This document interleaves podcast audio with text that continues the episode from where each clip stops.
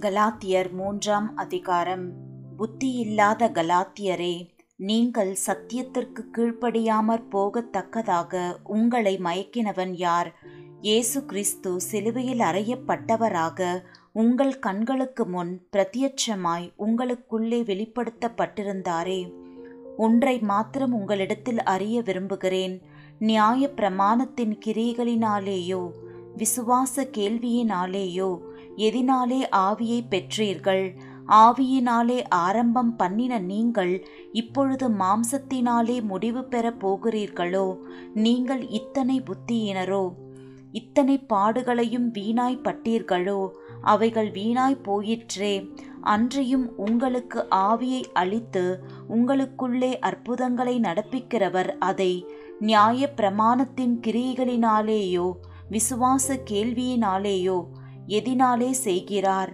அப்படியே ஆப்ரகாம் தேவனை விசுவாசித்தான். அது அவனுக்கு நீதியாக எண்ணப்பட்டது. ஆகையால் விசுவாச மார்க்கத்தார்கள் எவர்களோ அவர்களே ஆபிரகாமின் பிள்ளைகளென்று அறிவீர்களாக. மேலும் தேவன் விசுவாசத்தினாலே புறஜாதிகளை நீதிமான்களாக்குகிறார் என்று வேதம் முன்னாக கண்டு உனக்குள் சகல ஜாதிகளும் ஆசீர்வதிக்கப்படும் என்று ஆபிரகாமுக்கு சுவிசேஷமாய் முன்னறிவித்தது. அந்தபடி விசுவாச மார்க்கத்தார் விசுவாசமுள்ள ஆபிரகாமுடனே ஆசிர்வதிக்கப்படுகிறார்கள். நியாய பிரமாணத்தின் கிரியைக்காரராகிய யாவரும் சாபத்திற்குட்பட்டிருக்கிறார்கள். நியாய பிரமாண புஸ்தகத்தில் எழுதப்பட்டவைகளை எல்லாம் செய்யத்தக்கதாக அவைகளில் நிலைத்திராதவன் எவனோ அவன் சபிக்கப்பட்டவன் என்று எழுதியிருக்கிறதே. நியாய பிரமாணத்தினாலே ஒருவனும் தேவனிடத்தில் நீதிமானாகிறதில்லை என்பது வெளியரங்கமாயிருக்கிறது. ஏனெனில் விசுவாசத்தினாலே நீதிமான் பிழைப்பான் என்று எழுதியிருக்கிறதே. நியாய பிரமாணமோ விசுவாசத்திற்குரியதல்ல. அவைகளை செய்கிற மனுஷனே அவைகளால் பிழைப்பான்.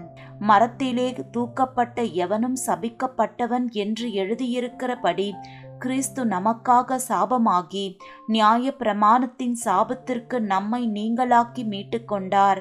ஆபிரகாமுக்கு உண்டான ஆசீர்வாதம் கிறிஸ்து இயேசுவினால் புறஜாதிகளுக்கு வரும்படியாகவும் ஆவியை குறித்து சொல்லப்பட்ட வாக்குதத்தத்தை நாம் விசுவாசத்தினாலே பெரும்படியாகவும் இப்படி ஆயிற்று. சகோதரரே மனுஷர் முறைமையின்படி சொல்லுகிறேன். மனுஷர்களுக்குள்ளே உறுதி பண்ணப்பட்ட உடன்படிக்கையை ஒருவனும் தள்ளுகிறதும் இல்லை. அதனோடே ஒன்றையும் கூட்டுகிறதும் இல்லை. ஆபிரகாமுக்கும் அவனுடைய சந்ததிக்கும் வாக்குதத்தங்கள் பண்ணப்பட்டன. சந்ததிகளுக்கு என்று அநேகரை குறித்து சொல்லாமல் உன் சந்ததிக்கு என்று ஒருவனை குறித்து சொல்லியிருக்கிறார். அந்த சந்ததி கிறிஸ்துவே.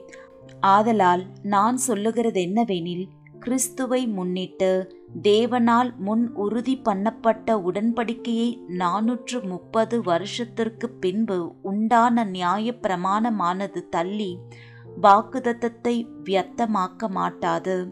அன்றியும் சுதந்திரமானது நியாய பிரமாணத்தினாலே உண்டானால் அது வாக்குதத்தத்தினாலே உண்டாயிராது.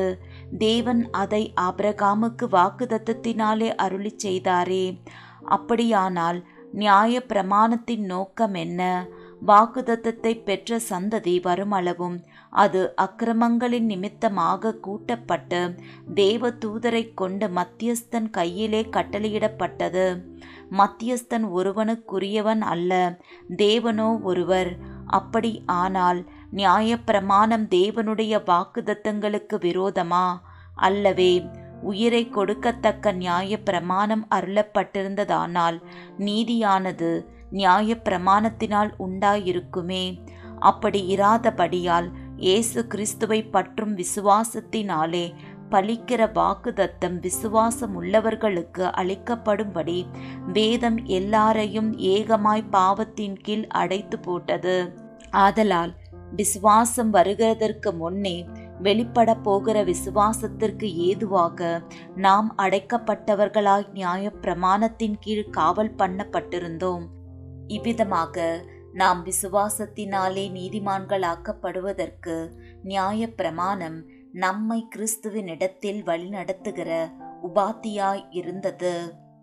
விசுவாசம் வந்த பின்பு நாம் உபாத்திக்கு கீழானவர்கள் அல்லவே நீங்கள் எல்லாரும் கிறிஸ்து இயேசுவை பற்றும் விசுவாசத்தினால் தேவனுடைய புத்திரராயிருக்கிறீர்களே. ஏனெனில் உங்களில் கிறிஸ்துவுக்குள்ளாக ஞானஸ்நானம் பெற்றவர்கள் எத்தனை பேரோ அத்தனை பேரும் கிறிஸ்துவை தரித்து கொண்டிருக்கிறார்களே.